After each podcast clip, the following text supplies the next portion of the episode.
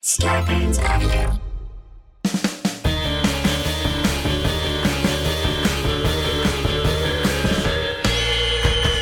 that at the foot of my bed? It's spooky and kooky. I'm pretty sure it's dead. It's coming this way. Wait a minute,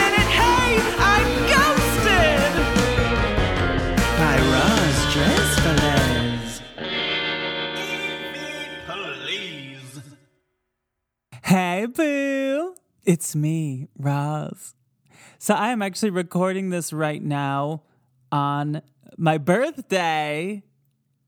So today's, well, you're listening to this. It came out on Thursday. My birthday is Wednesday, October 20th.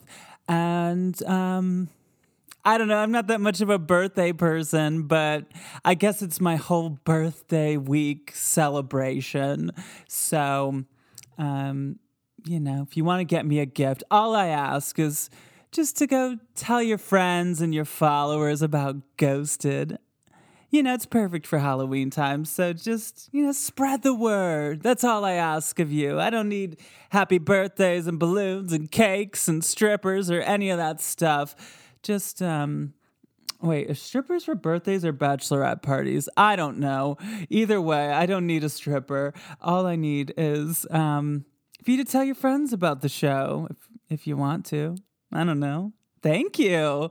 Anyway, I had a lovely weekend. I went to Palm Springs, not to celebrate my birthday. I went for a wedding, very Hollywood style. Ran into actually a lot of previous guests that have been on the show. Had such a nice time. And um, I also had a psychic reading. And we actually talk a bit today about this kind of thing briefly here at the top of my conversation with Michelle Belanger on this part two. We uh, we talk about storefront psychics, and and I went to something kind of like that. I mean, it was in a store, and it was. Uh, I, w- I was with my best friend Sam Pancake, former podcast guest, and we took turns getting these readings and this particular person that read me, he had a bunch of different cards. So he's like, all right, pick three of these. And then, okay, now pick three of these. And now, like, reach your hand in this mysterious bag and pick three things out of it. I'm pretty sure this was a psychic I went to. I don't know. And it was on these kind of readings where it was just kind of like, oh, I'm just going to tell you things about you. You know what I mean? where it was very like, ah, okay, you're you're very strong and you've lived an interesting life and you like to eat food and you breathe and you sometimes sleep at night. It's like get very like okay, you could say that to anyone, you know, that kind of a thing. Um, so and then I was like, okay, well, can you like tell me a bit about my future? And he's like, we have to ask a specific question. And so I was like, how will I feel a year from today? I feel like that's a good question to ask a psychic or a card reader or something. And he said that a year from that day, I was going to feel very good. so he must be legit because he told me what I wanted to hear. You never know about these things. I don't know. God, I've spent so much money in my lifetime on psychics. But anyway, I should also say I unfortunately had to cancel my second live show in LA. I apologize. I had announced it and then I had to basically instantly cancel it last week. So, very sorry about that. If anybody was hoping to go, I'm just doing the one on the Friday. It's completely sold out. You could keep an eye on my Instagram if for some reason tickets do open up somehow. I will post about it. But other than that, you know, it's the first one back after, you know, lockdown and everything. So, um, you know, we'll see how it goes. And maybe I'll just do a bunch more. Maybe I'll do them all over the place. I'm not sure. Right before the pandemic, I had all these plans. I was going to go all over the place doing these these shows, but Um, so that's the goal. That's what I hope. Maybe that's what the psychic was talking about. Um, I'm not really sure, but so I'm sorry about that for anyone that was excited to see that live show. It will not be happening. Only the one on the Friday. It's sold out. Also, next week will be our Halloween show, I guess. I mean, it will be out on, I believe that's the 28th. So, not Halloween exactly, but I thought I would do something fun and different. And I did talk about this briefly a couple weeks back. I was looking for voice notes and stories and questions and that kind of a thing and I and I posted a bit on my social media as well. And so I decided I would do an episode by myself without any guests. I was kind of nervous. I've never done anything like that, just me talking for like an hour. But I think it ended up great. And the team at Starburns Audio, who produced my podcast, we shot it in person on video I almost said film. How old am I? On video. So there will be a link next week in the description of the episode where you could watch it for the first ever on video episode. And the whole team at Starburns did such a great job. We've got fun little cute effects, and I listened to voice notes from you guys and answer some questions, and I tell some stories, and we listen to EVPs, and it's just like, you know, it's a cute little slumber party and I'm trying something different and I hope you enjoy it. So look out for that next week as we celebrate Halloween. Oh, God, we're so close to it, which almost makes me sad.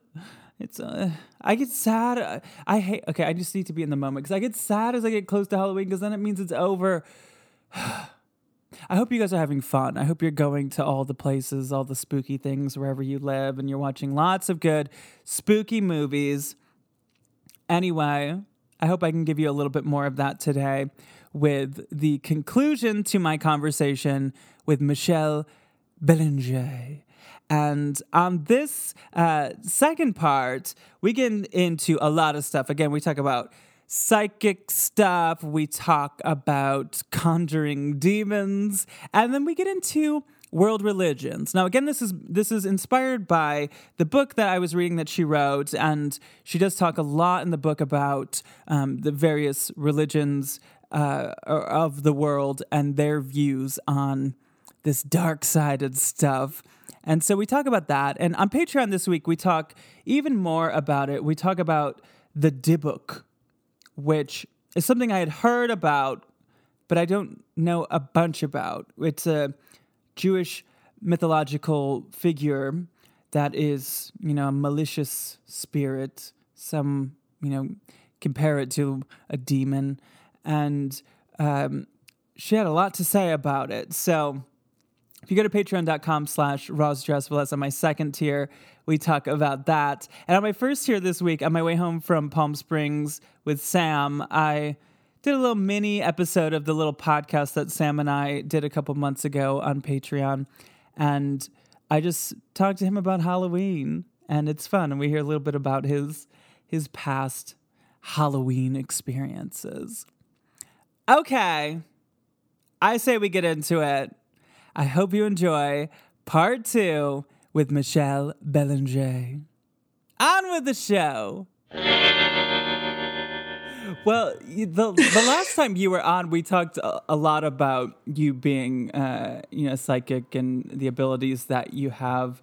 And um, one thing that I was thinking about more as I was reading your book, since it's uh, a ghost hunter's guide, was I, w- I wanted to hear more about your thoughts of when being a psychic you know your just your your thoughts of a psychic in terms of paranormal investigation when is that mm. a good tool when is that uh, how do you like to use it etc well from the last story uh, i mentioned i always like a second or third opinion and that goes with using a psychic for any kind of paranormal investigation uh, especially psychic abilities are really useful.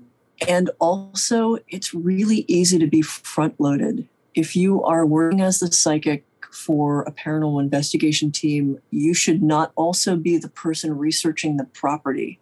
Uh, you should ideally be kept in the dark as much as possible so that you have as accurate a reading as is humanly possible. Now, we can never be 100% objective, and we should always have our perceptions checked. Uh, someone, you know, if, if you walk into a room and you're like, I see someone who looks like this, and I think this happened there, you shouldn't be the person who then tries to do the research to prove it. Somebody else on the team should. Uh, in my opinion, the best use of a psychic on a paranormal team is as one of the various methods used to measure, read, and perceive what's in the location, uh, and should be used like any other tool, which is to say, taken with a grain of salt and always verified whenever possible. Uh, as a psychic, I try really hard not to get invested in being right or wrong. I simply try to experience and report those experiences as objectively as possible with as little interpretation as possible. That can be difficult when uh, you know it's just me and I'm being called on to play multiple roles. I'm, I'm, both the investigator and the researcher, and also the person trying to solve the haunting, and the person trying to like just read the room and get a feel for what's actually there. That requires, in my opinion, a fair amount of training for objectivity to be able to step back and, and not let your ego get all wound up in whether you're right or how cool it is, but to just try to let things speak to you uh, and do that as safely as possible. Do you have days where your psychic abilities are just like just not you can't can't get it to happen? Yeah, and I think anybody who works as a psychic needs to get very comfortable with saying I got nothing. Yeah. Because if you hit a point where you're not getting anything in a space, A, there might be nothing to get. B, it just might be you that day. And if you try too hard, you may start making stuff up. That's and at that point you you, you start losing your objectivity. That's my problem with like storefront psychics. Mm-hmm. You know, there's a demand for them to to tell me something if I'm gonna go and pay my thirty dollars, and I'm just like, I, I, do they really like get a get a hit every time, or are they just you know coming up with something? One thing I can say for sure about that is I don't trust myself to do that, which is why I don't do readings for hire. Because the pressure of someone has now paid me money to tell them something, there, there is pressure to perform there. Uh, and I, I get all tangled up on myself. I, I, find it a lot easier to just get you know a call from from Jack or Katrina or somebody and like, hey, we got a cool space and we'd like to just throw you into it blindfolded. And I'm all like, cool, I love experiences, uh, but you know, make me do it for money, and that pressure to perform becomes a, a really slippery slope. So you don't feel that pressure when there's like a camera crew and and all that. No, because for me, that's more experimentation. Uh, I'm getting an opportunity to be in the field and just test the abilities. Uh, and I'm trusting the team around me to confirm, deny, or debunk anything I come up with. Uh, it's a way of one sort of stretching my abilities, but but more than that, just get confirmation, some validation that that what I'm doing has like a real effect in the world. It's not just stories that I'm telling in my head because I'm also a fiction writer. Like I can make right. some stories up. well, but doesn't doesn't a lot of that, you know, isn't it all kind of a what's the chicken or the egg or whatever? Like you know, doesn't it kind of inform some of the stories that you can fictionalize later as well with your writing? Oh, 100 percent. Hundred percent. Uh, mm-hmm. My Shadow Side series with Conspiracy of Angels and Harsh Gods and whatnot. I freely use that as a playground to experiment with what if about certain abilities uh, and also to sort of share with people how I experience the world, but in like a bigger, louder, dramatized sort of way. Uh, yeah, I don't think that there's a way for me to divorce the way in which I experience the world from any of my writing. Uh, it, it's so much an integral part of me. Yeah, we, I'm glad that you brought up Portals to Hell because, you know, that's sort of uh, that show came out right when this podcast really started, and Katrina was, I think she was my first TV ghost hunter guest, and mm-hmm. she's been on like three times now, and Jack's been on, and you've been on, and it's become that's become like kind of our, our definitely one of our favorite shows over here at Ghosted by Roz Drezfalez. And uh, I saw you on the most recent batch of episodes. Do you you know when you you show up to these places i just i love watching you on these shows. You show up to these places you confirm all this stuff and then you're like all right have fun. Bye guys. Totally. So then what do you do? You just go back to like a, hotel room and yep. Hotel room or ha- half the time i literally like i drive out and i turn around and i just drive back home Is that exhausting for you spiritually uh, or a little bit, but I think it's like training for a marathon. I've been doing that sort of stuff so much that I know how to pace myself. And even in locations that are pretty extensive uh, and and overwhelming, I I know when I'm wearing thin, and I know when to ask to stop. Uh, uh, 20 years ago, probably wouldn't be able to just, you know, dive into Pennhurst and wander around blindfolded for like two, three hours. I have a terrible sense of time, so I literally have no idea how long these things take. Like I'm just there in my zone with the with, the the blindfold on and just in my head, uh, and you know, just kind of getting moved from space to space and just trying not to bang my head on anything. Uh, and it sort of plays out in its own non-time like it's just it's just i don't know the feel of the space. It's hard to describe. It's really hard to put into words and i'm i'm a wordsmith. Yeah. well a, a lot of the places that they go to like a common thread is that there may have been or there is um, proof of people trying to conjure up demons or you know that sort of a thing and I have kind of an idiot question about that. When sure, I don't think any question is stupid though. Really, when somebody's trying to summon a demon, I mean, what are they hoping is going to happen? That is a damn good question because sometimes I really wonder. Even as I was reading your book, I was like, wait a minute, why do people do this? Like, especially people like, I don't know, just like a bunch of goth teenagers that just want to try it out or whatever. Like what then what? What so then you get your demon. What are you gonna do with that? I think a lot of modern people, especially when it's younger folks, who are like, cool, I'm gonna summon Baphomet. I don't know that they actually think that far ahead. To I, I, actually here's my, my real thought is an awful lot of people who are trying to do that are really looking for incontrovertible proof that spirits either exist or don't. And so they shoot for the biggest, baddest, most extreme experience they can possibly think about. If that kicks their butts, they have proof. Okay. I, I, I think it's really a dare to reality to prove itself or have nothing happen. Um, and make them then go home and feel better that there really aren't spooky things out there.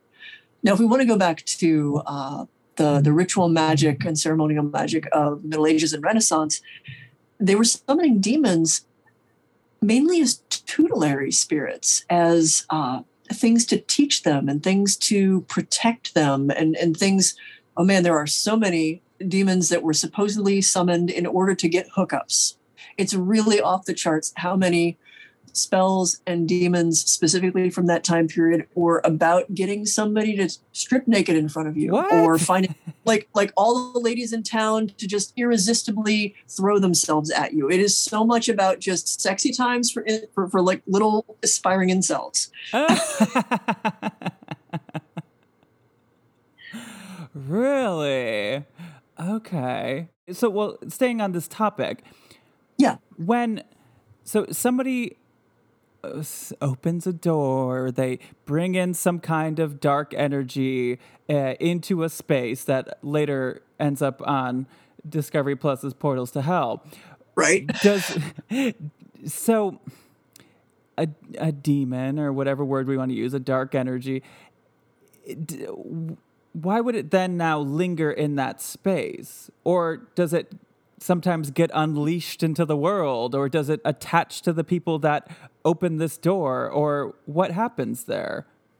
Typically, th- th- there are some beliefs that one of the reasons entities will try so hard to be called into the world is that they can't really come through on their own, that they need to be invited in some way or another. Uh, that's a, a fairly deep part of folklore.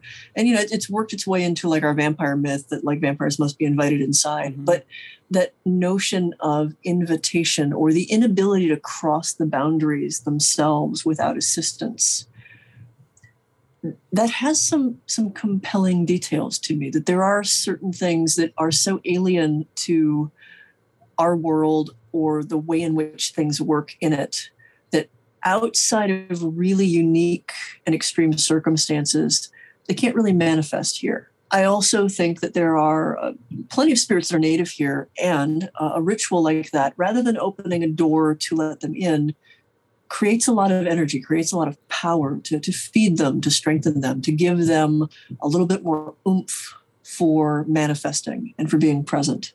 Uh, and again, I think most spirits think with their stomachs uh, in the sense that everything is energy and they are energy and they need to eat as much as we do. Uh, and again, they don't have ghostly McDonald's. They eat people. They eat the emotional residue uh, of, of energy from traumatic events, from joyous events. A lot of the stuff that we get on the shows, of course, are dark and negative because they're the, those are the ones that stand out. Like you're not going to report a haunting of a spirit that hangs around the merry-go-round that makes everybody feel happy. Nobody cares. Actually, you're just you're just thrilled that this place makes you feel delighted every time you walk in it. That spirit's still getting something out of it but we don't find it inconvenient. Yeah, I mean, I still, I mean, I would prefer a, a nice, happy spirit, but again, I understand why people want to see on TV the dark, spooky, ooky, kooky stuff. Makes Wait, sense. I, yeah, I, I, I like the spooky stuff too.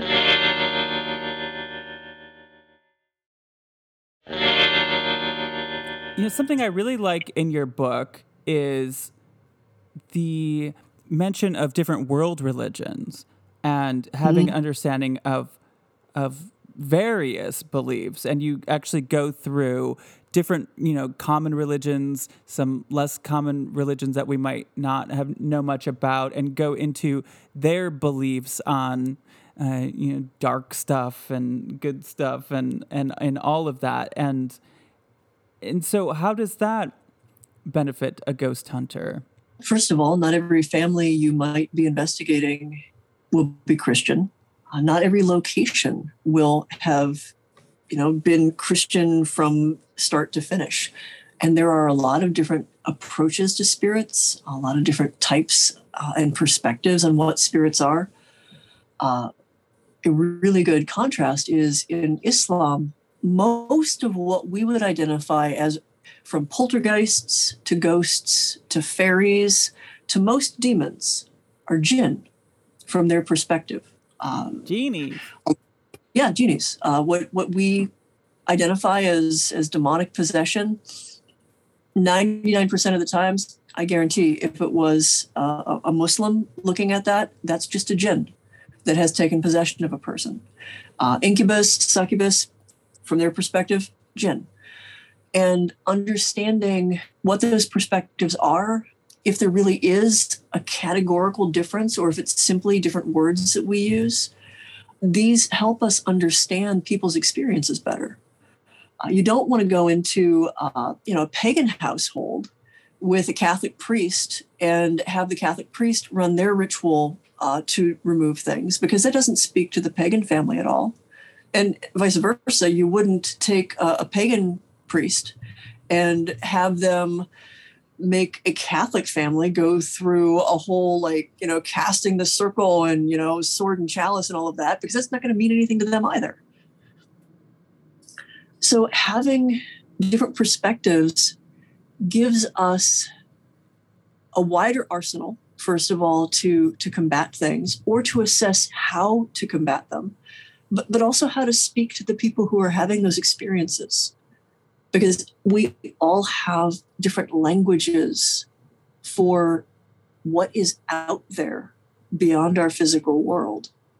And whether it's a ghost or a poltergeist, a demon or a jinn, uh, a Penanggalan or something stranger, whether those are real or not is more immaterial if you are a good paranormal investigator out to try to solve a haunting for people the most important thing is the people experiencing it believe it.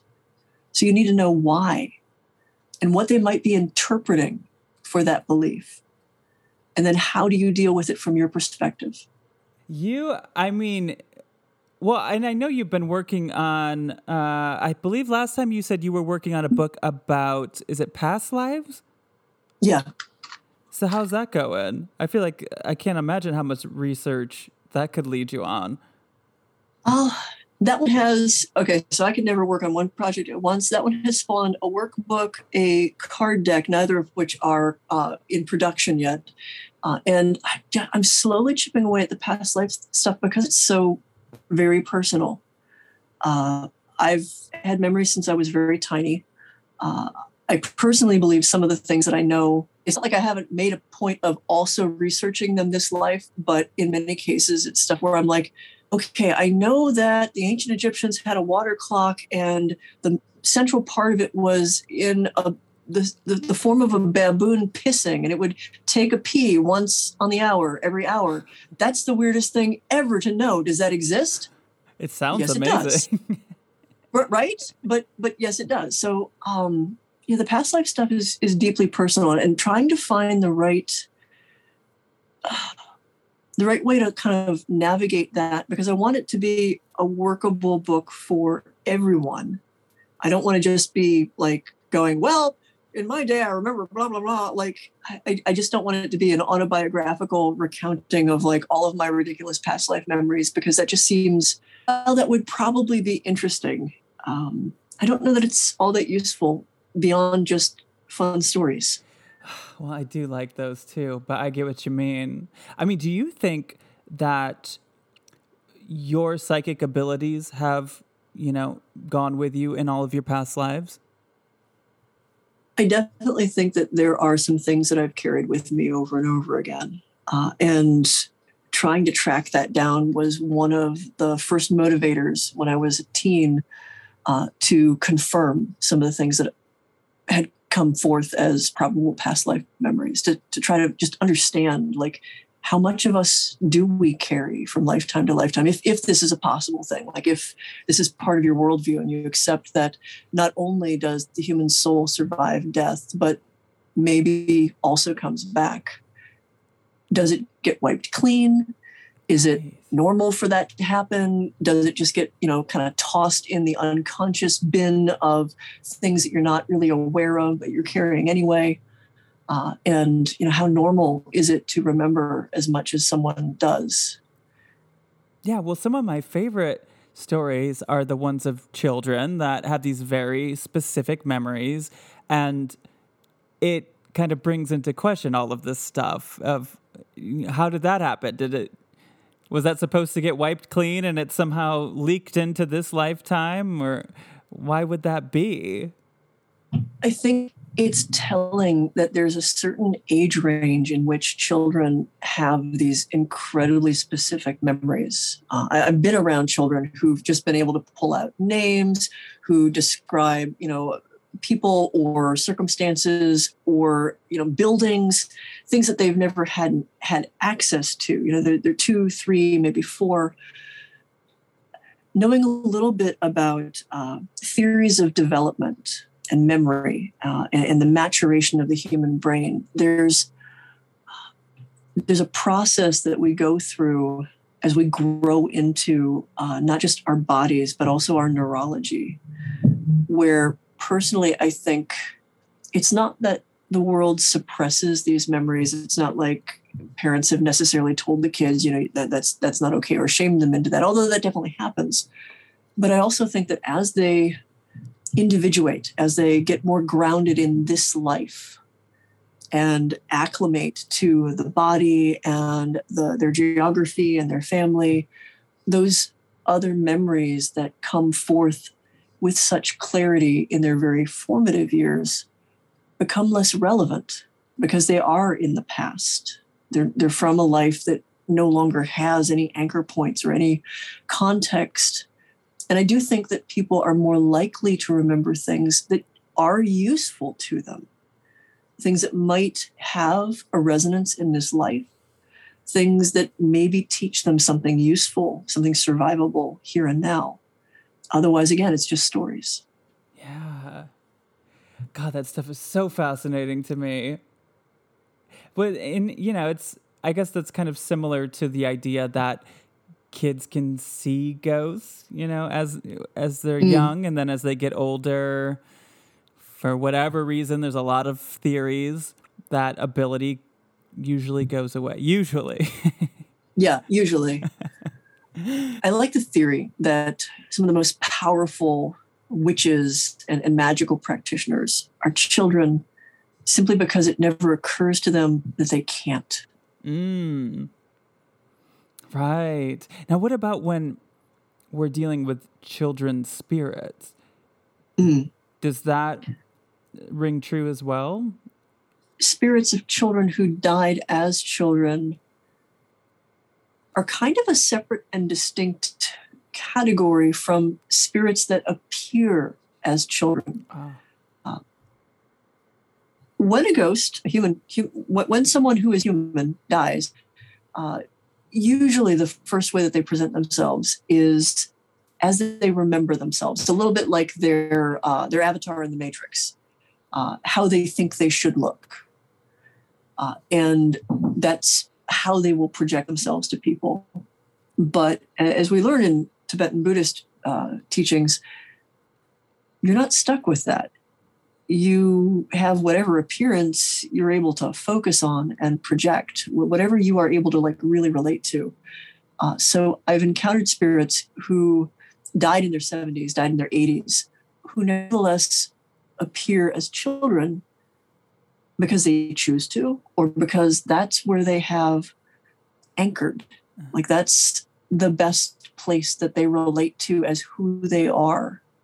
Uh, and they're not even necessarily limited to only appearing like that. They may shift along their own personal timeline. It's taught me that appearance, with spirits at least, is also a method of communication. Ah. They are communicating something with how they appear and what they project to you uh, whether that communication is part of their personality or how they think they're going to best relate to you. But appearance is not static for spirits. That said, children's spirits are they're I don't want to sound horrible about it. They're the closest to like what I experience with animal spirits in the sense that they're very uncomplicated. Even if something bad happened to them, if they're hanging around and they're children who died early, they're there because they want to be. They're there because they're still having fun. Very rarely have I encountered uh, genuinely a human child spirit that I felt was trapped. It felt more like they wanted to engage and just hadn't gotten bored yet. What about like if they just don't know that they're dead? Is that a thing? Yeah, yes, sometimes that's a thing. Uh, and that does seem to be a little bit more common with with children's spirits. Or not only do they not know, they just kind of don't care. Um, if they're engaged, they're happy to still run around doing what they're doing. There's some belief in, in various aspects of uh, spiritualism and whatnot that when you cross over, when you die, you kind of go through this transformative process where like you're, you're opened up to the mysteries of the universe. It's one of the, the core principles of, of medieval and, and Renaissance necromancy, uh, of all things, even Greek and Roman necromancy, that crossing over meant that you had some hidden knowledge of the world, uh, that you could prognosticate the future, that you could talk about where buried treasure was. Uh, that's never been my experience. Um, spirits are a little bit more psychic or telepathic, or it's kind of the way that they communicate. They're a little bit more able to to move around once they figure that out. Uh, but it's not like they're all knowing. It's not like they're all seeing. Mm. Uh, so even uh, a child spirit, they may change a little bit in their psychology and the emotional way that they interact with people, but only in their own time, only as they learn and grow. I really think that there's a journey uh, for any soul once it's crossed over. Uh, we don't stop growing and changing. We don't stop learning. Uh, and that process, more than just sending something into the light or casting it out of space, that process is how they get over whatever they've been through and, and also move on to whatever comes next. Yeah, I usually end my episodes by rattling off just a bunch of paranormal phenomena and then my guests you say oh i believe in that or i heard about this or about that and i'm i feel like if i did it with you it would be a, a whole different story but everything comes yeah, everything i believe comes with a qualification and footnotes i love it though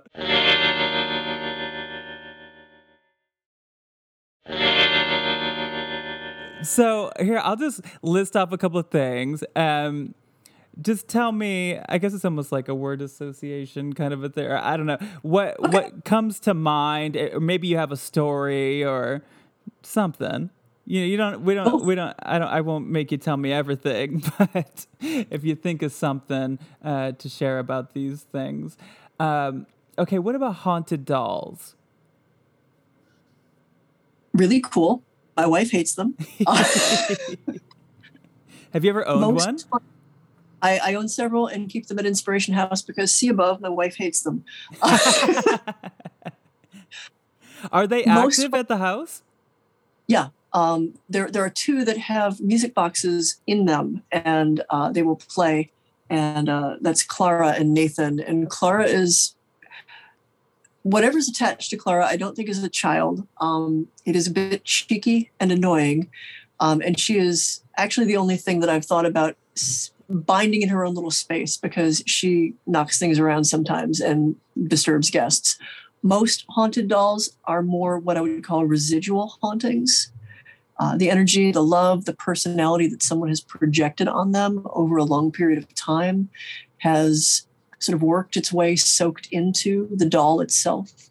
And what you're responding to is a psychic imprint. Mm. But every once in a while, there's something that has gone, hey, this looks like a person, just enough for me to want to be connected to it and use it as sort of a, an image and an anchor. I mean, is that it's not unlike what we were talking about with psychic vampirism and the obsessing spirits, right? But yeah, with an object. I mean, a doll, a puppet, uh, uh, a, a, human image figurine, like that's that's really old magic. Making something in the shape of a person to be host to something. Uh, Thou shalt not worship false idols. The idea that you could make an idol of a god and the god would inhabit it. That all is of a piece. The idea that a doll is a human image. Oh, yeah, I guess so. Because yeah, I mean, I hear about different haunted objects, but it seems like the most common that at least I hear about are they resemble humans. I mean, I don't hear yeah. a lot about like, oh, this haunted bag of Doritos that, you know, or I don't know, just various things. Psychologically, also, it's easy to project a lot on, again, because they look like us, they have a face. our brains are wired to expect a personality on the other side of that face. What about Bigfoot? What do you think of that? I grew up watching Bigfoot and Wild Boy and like the Boggy Creek Monster and all that, all those like weird documentaries from the 70s. Uh, it would be really cool. Um, I've never seen anything out in the woods myself. Uh, I'm fascinated by the concept. Okay, but you're not ruling it out. It's possible. Yeah, won't rule it out. Yeah, that's probably good. What about like Loch Ness monster? Same thing. I'm a little bit less likely to believe in the Loch Ness monster, but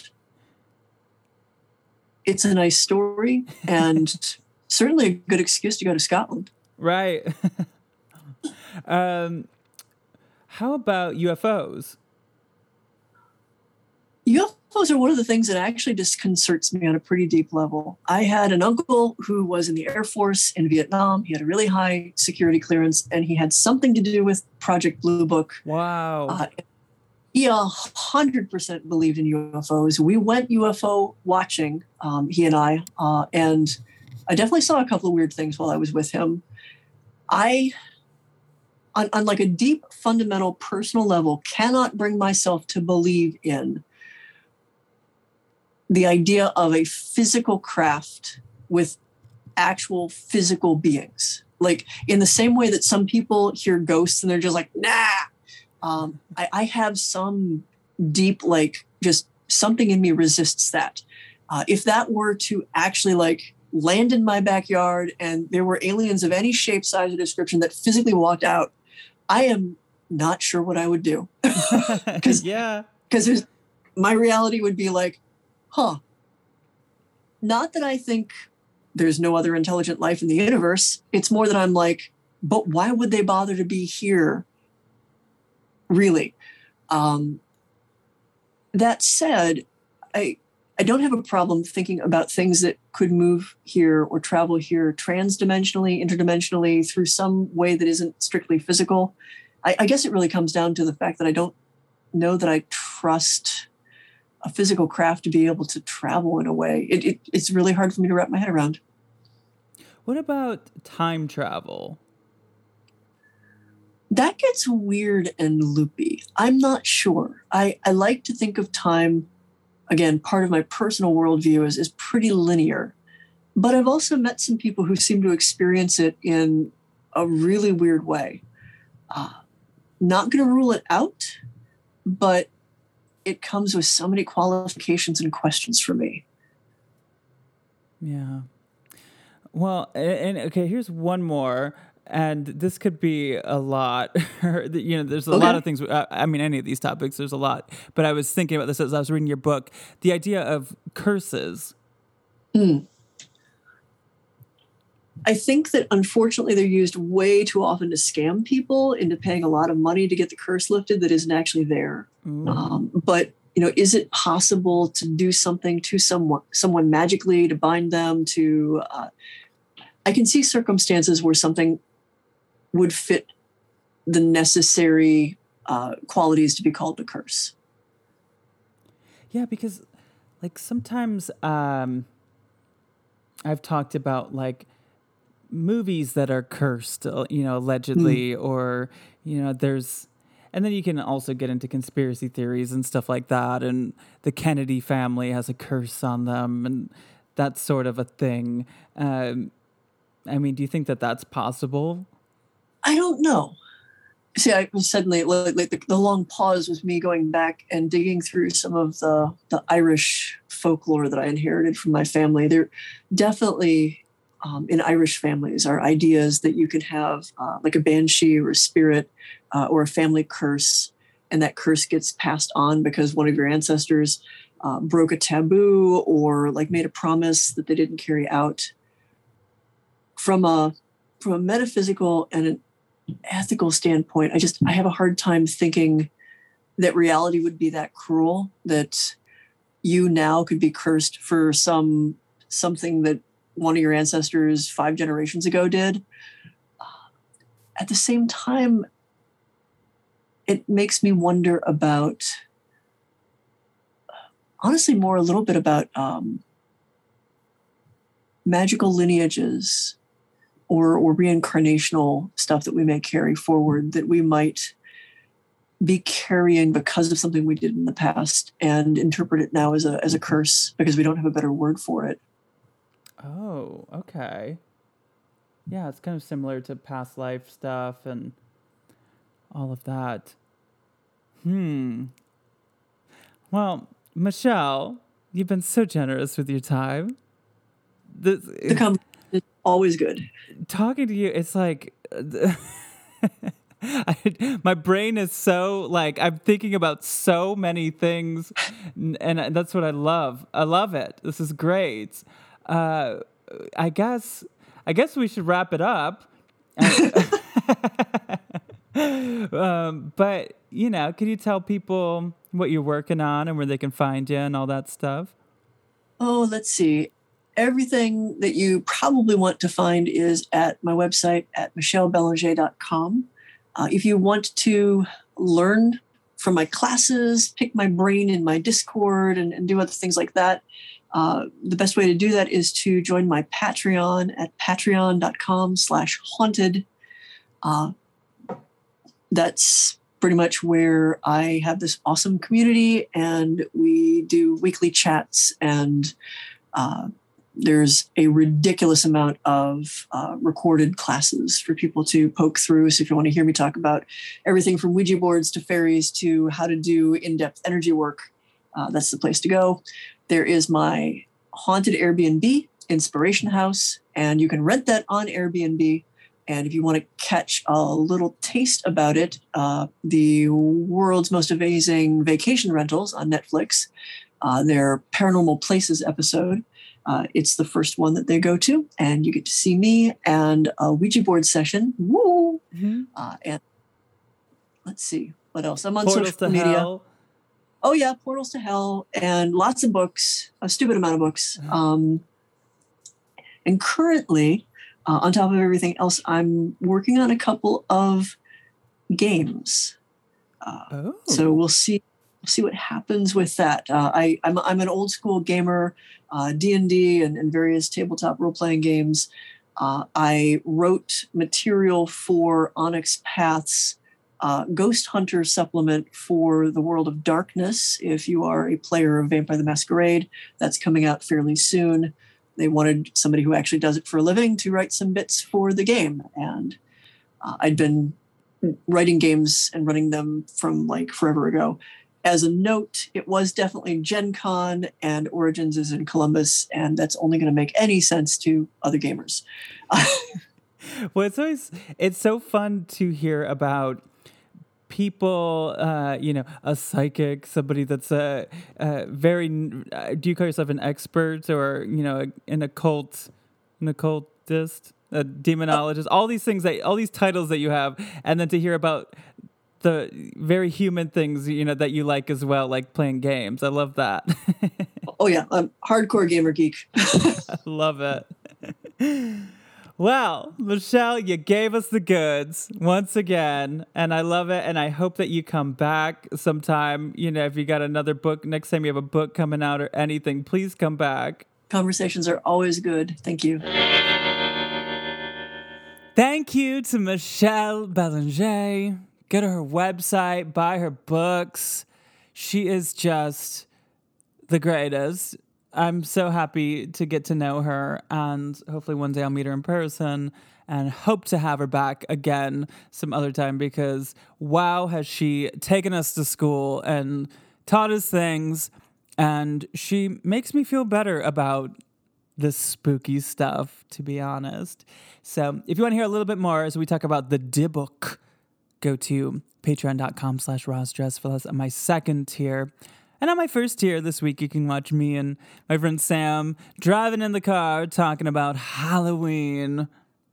Guys, for my birthday, please tell your friends about the show. And also rate it five stars on Apple Podcasts or wherever you rate a, a podcast five stars. My Patreon is patreon.com slash rozdrezfalez. I am on Instagram at Roz Hernandez. We have the Facebook group Ghosted by Roz Drezfalez. And also, um, I'd like to do a listener episode soon. So please send your listener stories to ghostedbyroz at gmail.com with the subject line listener episode and just put a little bit, little bullet points of what your stories look like. And um, next week, you're going to get to hear and if you'd like, see me as well. So be subscribed to the show and look out for that. I love you all, both living and dead. But if I didn't ask you to haunt me, don't haunt me. Okay, bye!